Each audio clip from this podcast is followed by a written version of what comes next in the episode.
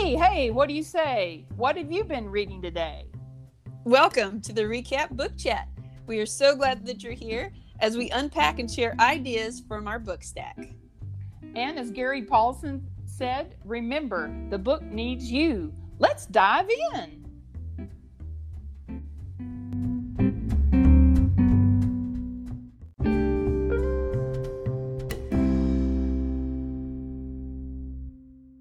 Well, hello and welcome to the Recap Book Chat.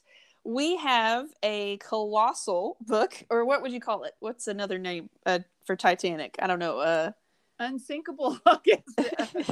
no, uh, this this book is. Uh, hmm, I, I think it's cl- a class classic book because it's from a, a time period that we don't know anything about. Uh, much in 1912 i mean really do you know anything about 1912 and but everybody knows everything about the titanic so i think it's a time um a, a time that people are curious about for sure. So this is, I guess we should say what we're. yeah um, i posted it on the um, facebook thing but it is the second mrs astor a novel of the titanic by what is that Shana Abé but it has an accent mark over the e so if you're Yeah. um, familiar with her name you can help us on that yes. And I so I found out that she typically does romance novels. Um oh and Which- i must give wait, i have to give credit to kim cowan who gave me the book for my birthday i did want to say that because i didn't know anything about that so thank you kim and how did she hear about it? Uh, she knows things. She just, I have, God bless me with smart friends, and she, she, she listens to people, and she kind of has some reading friends, and uh, she'll, she'll just find out that about a book, and there it will be.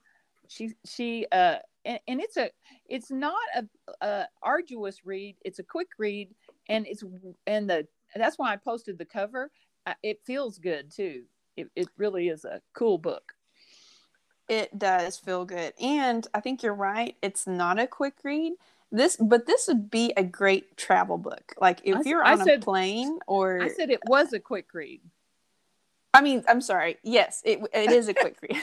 There we go. You're right. It is a quick read, and it would be. It's a good one for on a plane or if you're traveling over the Thanksgiving holiday. You know, this is a good one Yeah. that You can That pick up and it's- share with someone. You can pick up and read it.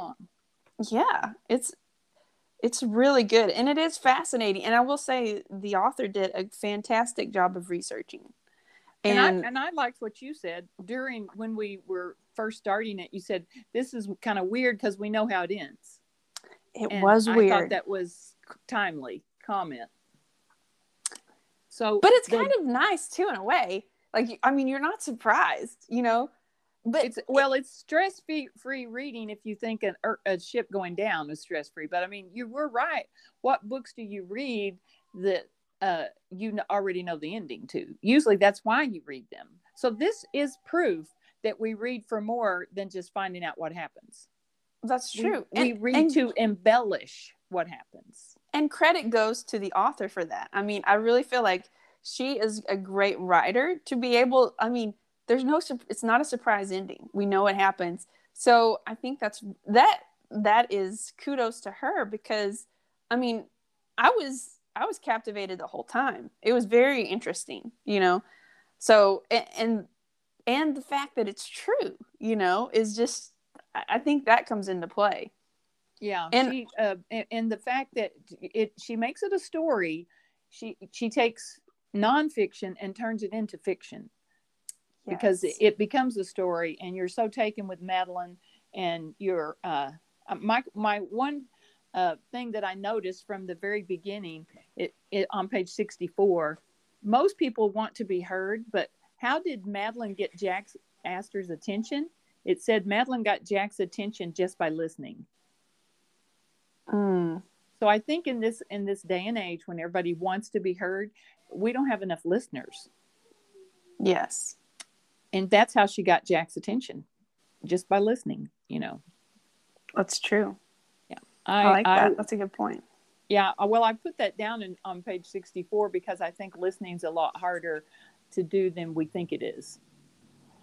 And in To this, really and I- listen. until I read the book, I didn't realize that um, this uh, paparazzi thing has been going on like forever. I thought it was more with movie stars and sports figures. I didn't realize back in 1912 they were doing this to people that were wealthy. And I mean, make, making her life a living nightmare, basically, even before she was Mrs. Astor. She was bombarded Yes. by these reporters and all that. And and my thought on that was, I, I wonder if people I wrote that down. Are people so afraid to live their own life that they're more content with watching the lives of others? Mm, It feels Yes. safer. yes. That's a good point. Well, because I, were you surprised by that about the paparazzi thing? I wasn't. Su- I don't. I guess I was not surprised because it's not because she was wealthy before she married John or John Jacob Astor, the fourth or whatever. But she was wealthy before that, so it's not just the wealth, but he was the richest man in the world at that time. I think so. I Was think his, it, was his name really John Jacob? yeah. Isn't I that can't it, believe John? that because that remain, reminds me of that song you used to sing when you're like John Jacob Jingleheimer Schmidt. you know okay that is so funny because when i was when i'd finished this book and was doing research and like because i was like who okay because there's like john jacob astor the third the fourth the fifth so i'm like who's this first john jacob astor and so and then that for whatever reason that same song popped into my head i'm like i wonder if this is about him because the original john jacob astor A- astor yeah, watch it. I know, keep it PG. Keep it PG. Let's keep it clean. Let's keep it clean. um, he was a German immigrant, and he came to America, and it, it's it was really fascinating. And he started this fur trade business and everything. Anyway, he's really responsible, or or a huge part of expanding the American West because Mm. so so he hired these guys these trappers to go get furs and that's when all these hats were being made with furs and that's where a big portion of his wealth grew from so but these traders would go and they would route out you know they would go west and make these trade routes these or whatever hunting routes or you know whatever to get the furs Mhm. and then so these mountaineers really are the ones that kind of forged a working map of the American West and made it possible for other people to follow out there and expand that area. So I was like, that's really fascinating. And then, of course, once he built his wealth with fur, he moved on to other things and stuff like that. But I was like, that's fascinating. So, yeah, and it made me think of that song, the John Jacob Jingleheimer Schmidt.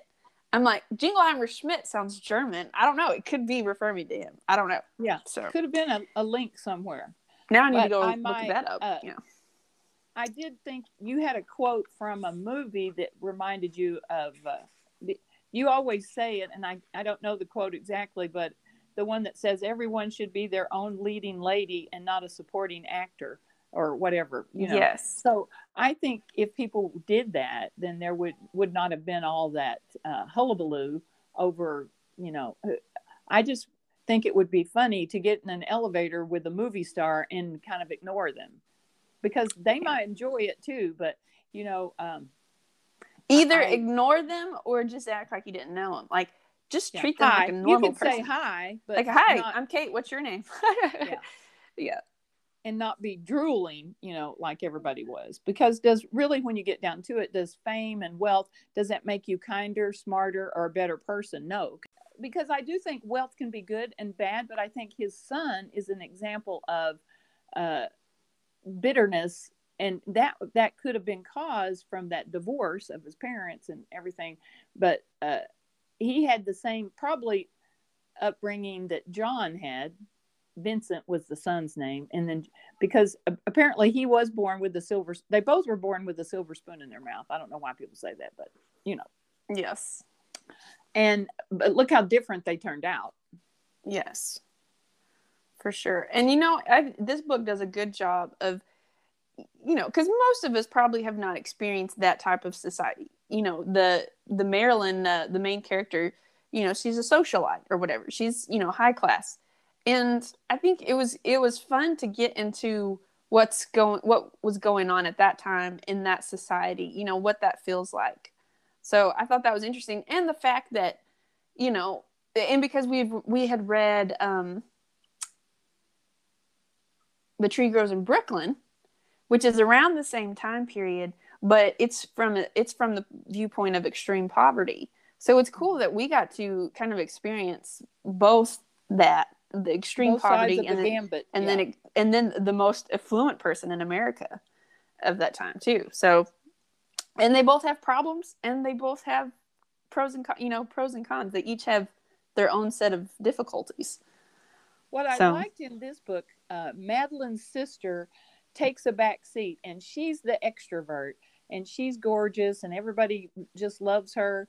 And but in this book, Madeleine's the hero, and she's the leading lady, you know, and her sister supports her. There's no sibling rivalry. There's I really love the sister. The sister helps her in so many ways. Yes, she is. Uh, she needed her. She's that Mhm. strong support. So, what did you think of the the 29 year age difference between Madeleine and jake John Jacob Astor? Jingleheimer Schmidt. Okay. I don't know. I don't know why I have trouble with his name. I just need to call I him. just but- called him John. Uh, I, I think I just called him John. So I never even made the connection. or I, Jack. It- or they call him Colonel. Colonel. Colonel, that's what they called him. Yeah, that's Okay. why it didn't bother me. Um, in my mind, th- she did such a good job of painting him as he carried himself well. He was tall, he was handsome, and uh, you know, of course, I always think a little bit of gray is handsome. You know, when Mhm. men age, it doesn't look bad on them. You know what I Mhm. mean? Sam, Sam Elliott, did he ever look bad? I mean, is he ever looking bad? I'm waiting for him to look bad. He still looks pretty good uh, but I, I don't think, and women don't go on looks as much as men do anyway. So, and her being Madeleine being an introvert, she is. Have you heard people say he's she's wise beyond her years? yes. And she seemed to be an old person. My, you know, your brother's that way. Cameron, he was always older. An old soul. Yeah, an old soul. That's what you talk. I Mhm. so it didn't bother me at all. Yeah. It didn't bother me either because I really don't. I felt like he saw something in Madeleine. He was attracted to something, and it wasn't just her her usefulness at all. You know.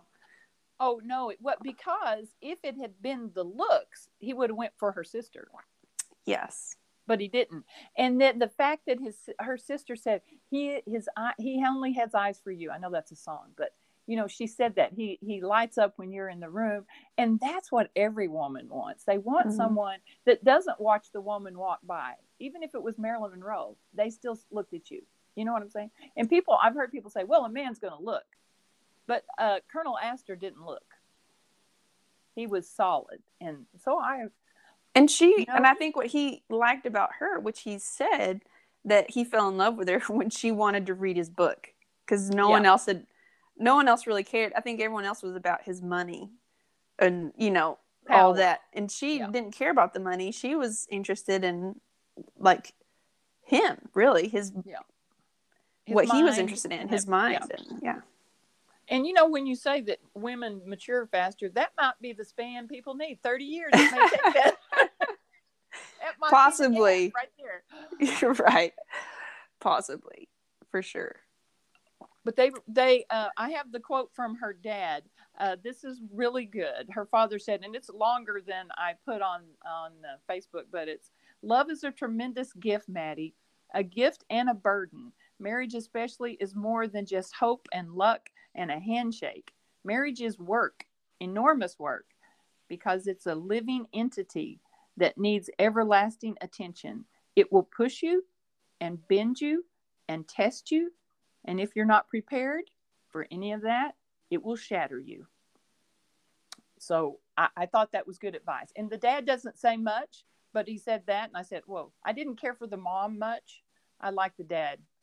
I, I like their relationship. I thought that he's he was a a, a great dad, and it's funny because I underlined that exact same quote because That I was is- like, that is it's funny. very powerful, you know. And And he's not saying you can't. He's just saying he's just being a really good dad and just saying it's not going to be easy, especially you know in the position that you're in. Like it's gonna you're gonna have even more than a regular marriage to deal with. So and another quote that I liked was made by Margaret Brown. As you get on, it's like 185, so you're kind of through the book. But uh, Madeleine and Colonel Astor have a dog, Kitty, which is really Colonel Astor's, and they lose the dog. And of course, Madeleine is pregnant, so you know how emotional you you are. But and I just kind of synthesized this one, but she said she needed that she's talking to Madeleine after she gave her some time to um, mourn, I guess, but she said she needed to accept what was done because it was done. And raging against Jack's choices for her would only make matters worse. Why not, she said, reflect upon his consideration instead of his sneakiness? Because he had hired a nurse to mm-hmm. take care of her. But I like, you know, you can't consider, you know, why not accept when something's done? Because it is done. I mean, mm-hmm. you can't change it. So that's true. It, we that's a lot. I think from every book you gain something that you can just use in your life. So you know, if, if something's done, it's done. You you know, if, if Junior spills the milk, it's done. Don't, don't don't harp on that. Just clean it up and go mm-hmm. on. Move on. Move forward. And and something about when Margaret said that to her, she did. Yes. She snapped out of it. And I think that's good too to see. I think what she was saying too, which is I think is powerful for all of us, is to look at people's intention it, instead of just the action. Sometimes, because in there, I can't remember the, who said that. There's a quote that says, "You know, we want we want to be judged by our intentions, but yet we judge others by their actions." So, because mm-hmm. sometimes you know something may not work out or whatever but what was the intention behind it? You know sometimes a, a, lot of times i think the intention is for good you know especially in a marriage too. Yeah there's a lot of miscommunication uh, and the husband thinks you know and we've talked about that before like love languages you know. He may be like mowing and doing all these things thinking that you know what a great job he's doing but the woman may not feel that way if she's not having quality time or whatever, you know. Yeah. So I think that... So I did I did some research and my research was on um, in the book it's uh, when they're in the lifeboat there's a lady and she's saying Mr. Uh, Ismay he knew he knew about the ice he knew blah blah blah and uh, he told he told him to speed up because they wanted to get to New York City uh, in time or early to, to show. And Mr. Ismay is was the manager of the White White Star Line. So I looked all that up because I said, is that really true? Did that really happen? And there was a ship called the California, which was 19 miles away. And uh, there was a a guy, his name was Evans, and he had uh, he was trying to tell the Titanic they were going into iceberg um, I was to say country, iceberg waters. I guess you're not going to country with iceberg. And um, the guy, his name was Jack Phillips, got mad at him. And I did not know this. So it's kind of interesting because Jack Phillips' job as the wireless operator, you know, was to relay shore to ship messages to these first class uh, passengers. That was his mm-hmm. job. And he was way behind and he said that the California signal was messing it up and it was messing his signal up because his job was to get all these pa- these passengers their messages from shore, ship to shore. He didn't have time wow. for iceberg. So he he told the guy that that kind of I guess when he reprimanded the guy, so Evans turned his off the California, which was tw- less than 20 miles away. He turned it off so he could do all these ship to shore messages and then uh, well, you know the rest of the story. But I, and I was just like, oh, behind the scene, that is interesting because we're and how much of our lives are we so focused on these little things and we miss the great big one, and mm-hmm. we hit the iceberg. Yeah. Wow. Jack, Jack, Phillips did not survive the Titanic, but Ismay did and went on to live till he was 74. Can was you imagine? He tried? Uh, yeah, they brought it. They couldn't really. He kind of did what Jack Astor did. He helped everybody on. and did all that, but he got on himself at the end. And he's also the one that took the lifeboats from 48 to 16. That was him, Ismay. Mm. And he never got over it. And this article, it was really interesting. It said all the men that survived the Titanic, they never got over the stigma because at that time you you don't get in front of a woman. Oh yeah. Huh. But some of them had had jumped off and survived though. Yeah. And and Jack, uh, the captain, see the um, the article that I read that said the captain was kind of uh, there was no evidence that they speeded up like Ismay tried to get him to speed up, but he never slowed down. Oh, so okay. I don't know, but he because the captain felt pressure because they had to get to New York City and they wanted to kind of show off, you know, getting there. So, oh, I mean, there's another story. I'm just like, I can't believe the and so then I, you know what, the first time when I saw how how arrogant Jack Phillips was, I said, I I have a feeling he's young. He's really young, and he thinks his job is all that. Mm-hmm. And and I looked it up, and he's 25. Yeah and I'm on the ship that won't sink, and you're on the what? What did you? What are you on? Oh, the California. Turn your signal off. You're bugging me. Man, you know that's so interesting because I knew about the Californian ship that was close by, and I knew that the radio operator had turned his off. I thought it was to go to bed. That's I thought he was just like, "Whoop, I'm done." So I just was under the assumption like, "Oh, he was negligent. He wasn't doing his job or whatever." So that's interesting to have the backstory on that. Yeah.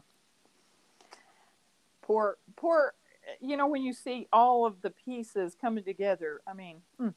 And you know what else is interesting, which I'd never thought about before? And in the book, it talks about um, Jack shows Madeleine what the what the um, life jackets are made of in their cork Oh yes, that was interesting. Very interesting. Oh, that and was. we also need to say that the that the book is interesting in the way she sets it up because she is writing letters to her son.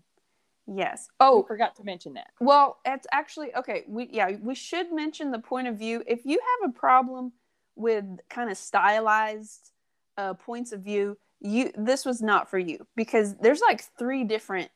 She so there's there's sections where she's writing to her son and then there's this the third person um and then the first person where so i mean you there's different points of view. So like i think it was really interesting and i i don't mind that but some people might have trouble with you know what i'm saying? Like that stylized point of view where it jumps back and forth. So just be prepared for that because yeah and some people like that. I have a lot of kids in third grade. They love those books when you're one one chapter's the fox's point of view and the next chapter's the little boys like Pax by Sarah yes. Pennypacker. They love those. And and they'll ask me, is this from is this going to be different points of view? And I said, yeah, it is. That's but I like them because it shakes it up a little bit. Yeah. So, but going back to the the uh, life jackets, what what was interesting that I never thought about until the author brought it up in this book was that they really weren't that beneficial. I mean, it would have been better to not have a life jacket on and drown than to float and die slowly. Freeze to death. Yeah. yeah. And and just the screams that they, you know, they eh, like what a weird situation to be in when they're in the lifeboat and you hear you hear all these people that are bobbing around, you know? Yeah. So screaming.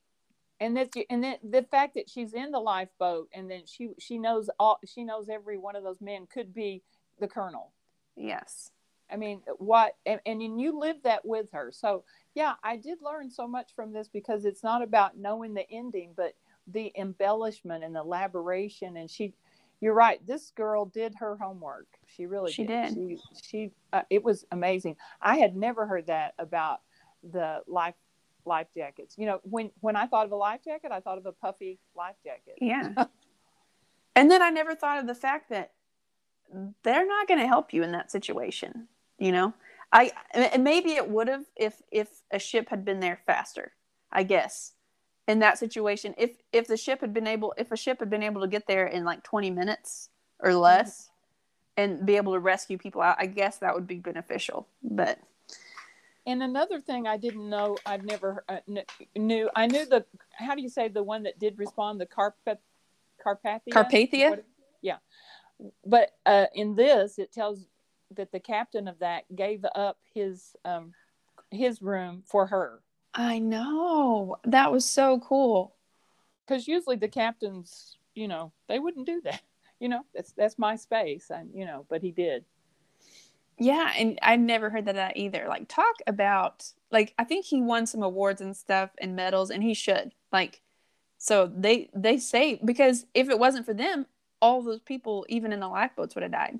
So Yeah. Cuz they were on the verge of it. I mean, you know, she was she was bad off. Well, well, the fact there was a dead man at her feet that would have done me in. I didn't know why they didn't put him back in the water. Yeah, did you wonder about that? Because I'm like you could make room for someone else. I guess But- they just couldn't because uh, well, she didn't need to be lifting anybody because it would be heavy, I guess. But Yeah. I don't know. And the whole thing when she, when Vincent starts yelling at her that it's all her fault, I said, "How could you blame the sinking of the Titanic on her?" Yeah. because it, in fact, she didn't even want to travel. No. None of it was her idea. No, So- and and Jack was the one that was enthralled uh, or captivated by the Titanic. And I think I didn't realize that it was, uh, you know, you realize that everybody knew about the Titanic, even if you were so poor that you were living in a box. Everybody still knew about it, and it was Mhm. big news. It was huge. Yeah. And you know what else was cool was the fact because she kind of got motion sickness, but she said when she stepped on the Titanic, it didn't move. Like it's not like it was that big. So it's hard to imagine that, you know, like just being that massive where you it, it she said it felt like solid land, you know. Yeah, and and when she was describing their cabin, it had little tables that had vases of flowers, and they were real delicate. And they, you know, in fact, I think the colonel thought that that wasn't a good idea. He thought that they would, you know, Break. fall yeah. off or something, but they didn't. I guess. Well, Mhm. I guess they did in the end. but, eventually, yeah. you know, what it, the plans of uh, mice and men. I mean, I guess that that is just a. I think the tragedy when you lose half your when you compare that to the um, twin towers going down. It, it's funny that it's uh, it's not funny, but coincident that there's 1500, 1500. uh, You know, when you lose that many people, then those tragedies are like seared in the minds. You know, there's Mhm. been so many books written on the Titanic Yes. And I even think for children. the thing about the Titanic that is so that makes it the tragedy is it could have been avoided. Like there was, you know, it it Oh, really yeah. could have been avoided. That's what's so Maybe that's right. Yeah. it's it was all it I don't know. And there's I've heard some things that were saying that the ship there there had been there's evidence of the a fire being on the ship and that that messed with the structure like the it made it more brittle for so when it did hit the iceberg all that stuff i'm not sure exactly if the, all that's true but i mean yeah they should they should have totally slowed down you know Yeah. and if, if again the captain, if the captain had uh, been brave enough to um, disobey Ismay uh, and and slowed down, then but they were arrogant enough to think that the ship was big enough to bash into the uh, iceberg and just break it up and keep going. yes But we, you know, I thinking. Um, and how often do we do that? You know, we, we just think, well, we can handle this and just, you know, and go full steam ahead until we crash. And I mean, if you're going to drive that way, if you're going to drive that way, you need to have the lifeboats. Like it would have been a totally different story too if they'd had enough lifeboats. So, Well, and I tried to find out what. So, what was the perk? I mean, why would you get rid of all the lifeboats? I mean, you had forty-eight. Why? Why? Why mm-hmm. get it down to sixteen? And then they had like four collapsible boats. But I don't understand uh, because lifeboats could not have been that heavy. I thought I had read somewhere that they thought it looked cluttered and they wanted it was about making a big Oh, impression. Are you kidding? is what I oh, want to say. I think I remember reading that. That makes sense because it was all about you know. Oh my goodness. And it's just super prideful. Like, well, we're not going to need them anyway. They're just taking up space and they don't look as cool, you know? So it's like, but yeah, and, and it did bother me that there was room on Madeleine's boat for Colonel John. Astor. Yeah. Yeah. And they, you know, th- there was room on there. I, it bothered without every, like, I don't, I still don't understand that. I mean, I guess the ship is so big and, and I, I understand that some people didn't want to leave. I understand some people were like, it's not, eh, you know, I don't want to get off the boat.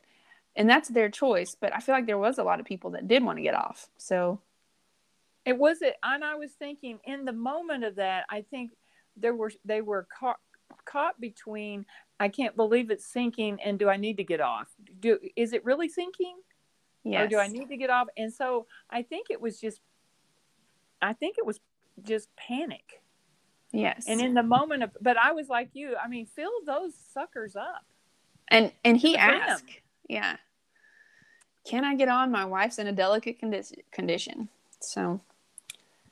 And, that- I'm like, he probably could have paid him because they said Yeah. he had like two thousand and five hundred dollars, like on, when his body was recovered on in his coat, you know. But I think he was a gentleman, and he's not going to push his way. And he even, you know, I think he even gave up. They said he gave up his seat to. He was helping other people get on, you know Yeah. on other ones or whatever. So But through, throughout the whole book, you know, when you, I mean, throughout the sinking of the Titanic and her getting on the life uh, raft and everything, and you're worried about her and all that. But in the back of your mind, you're saying, well, she's writing to her son these letters, so she may the son makes it. yeah, So you didn't have to worry about, you know, is she going to lose the baby? no, uh, and you know she's gonna make it, and you know the baby's gonna make it. So it, but she, you're still captivated by the whole. Enthralled. Yeah, you're enthralled. Yeah, because you're just, uh, and she she's grieving in her own way, uh, and Vincent is grieving in his way, and uh, and then Yeah, she it- showed like her family. Like you don't think about the people who knew they had family on the Titanic. Like what a horrible position that would be in if you're in the states and you're like, you know, my daughter's on the Titanic, and the, all you know is that it sank. So, you know, and I looked at the numbers, and there were not that many in first class, like 123. There were a lot more in third class, yeah. and a lot more of those died. hmm But I mean, yeah, you're right. Colonel Astor could have gotten on. He could have. I mean, he's a big man. He could have went ahead when the guy said you can't get on. He still could have got on. Yeah. You know, and that's kind of what I wanted him to do. You know, but then I thought, well, because somebody needed to take charge of that lifeboat. I mean, but But he was a gentleman. yeah, he was. He was a gentleman. Yeah. Well, I just remember the movie, the old Disney movie that we used to really like called Summer Magic. And the snooty girl said, if not Maine, why not Bar Harbor? so when I'm reading it in the book, I said, oh, it's Bar Harbor. Oh, really? I don't Yeah. remember that. Okay, so Bar Harbor. So I know. yeah, it, it, that's a fancy part. If not, if, because they were in the country of Maine. And she said, if not Maine, why not Bar Harbor? So like looking down on it. Yeah, well, she's looking real snooty to the country. And then Hayley Mills is the girl. Huh. they, now, uh, now I need to go watch. You don't that. remember Summer Magic? No, I remember Summer Magic. I don't remember that part. Oh, that line, yeah. But So- I know, and her family goes to Bar Harbor, but his goes to someplace fancier. You know, the only word I looked up was marl from this book because I said, "What is marl?" Well, what is Marl?